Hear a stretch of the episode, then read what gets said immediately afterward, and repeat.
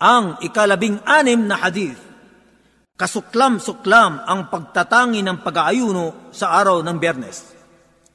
عن ابي هريره رضي الله عنه قال سمعت النبي صلى الله عليه وسلم يقول لا يصوم احدكم يوم الجمعه الا يوما قبله او بعده Si Abu Huraira, sumakanya nawa ang kaluguran ng Allah ay nagulat. Kanyang sinabi, narinig ko sa propeta sallallahu alaihi wasallam na kanyang sinasabi, huwag pag-ayunuhan ng isa sa inyo ang araw ng Bernes, malibang isang araw sa unahan nito o sa ulihan nito.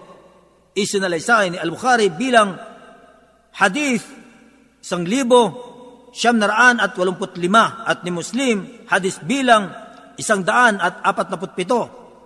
Ang tagaulat ng hadith na ito ay nabanggit na sa hadith na ikalabing tatlo ang mga kapakinabangan sa hadis na ito.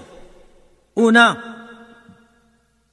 hindi maaaring mag-ayuno ang isang Muslim sa araw ng Bernes lamang malibang kung sumang-ayon at nagkataon sa kanyang nakasanayang pinag-ayunuhan. Pangalawa, ang araw ng Bernes ay araw ng panalangin, paggunita, pagsamba at paghanap ng mabuting biyaya, kaya hindi dapat mag-ayuno sa araw na ito lamang ang Allah ay nagsabi.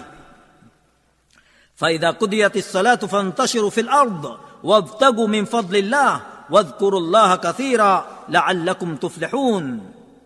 Nang ibig sabihin ito, datapwat, kapag natapos na ang pagdarasal, humayo kayong magsikalat sa kalupaan at inyong hanapin ang biyaya ng Allah at inyong gunitain ng madalas ang Allah nang sa gayon kayo ay magsipagtagumpay. Surat Al-Jumu'ah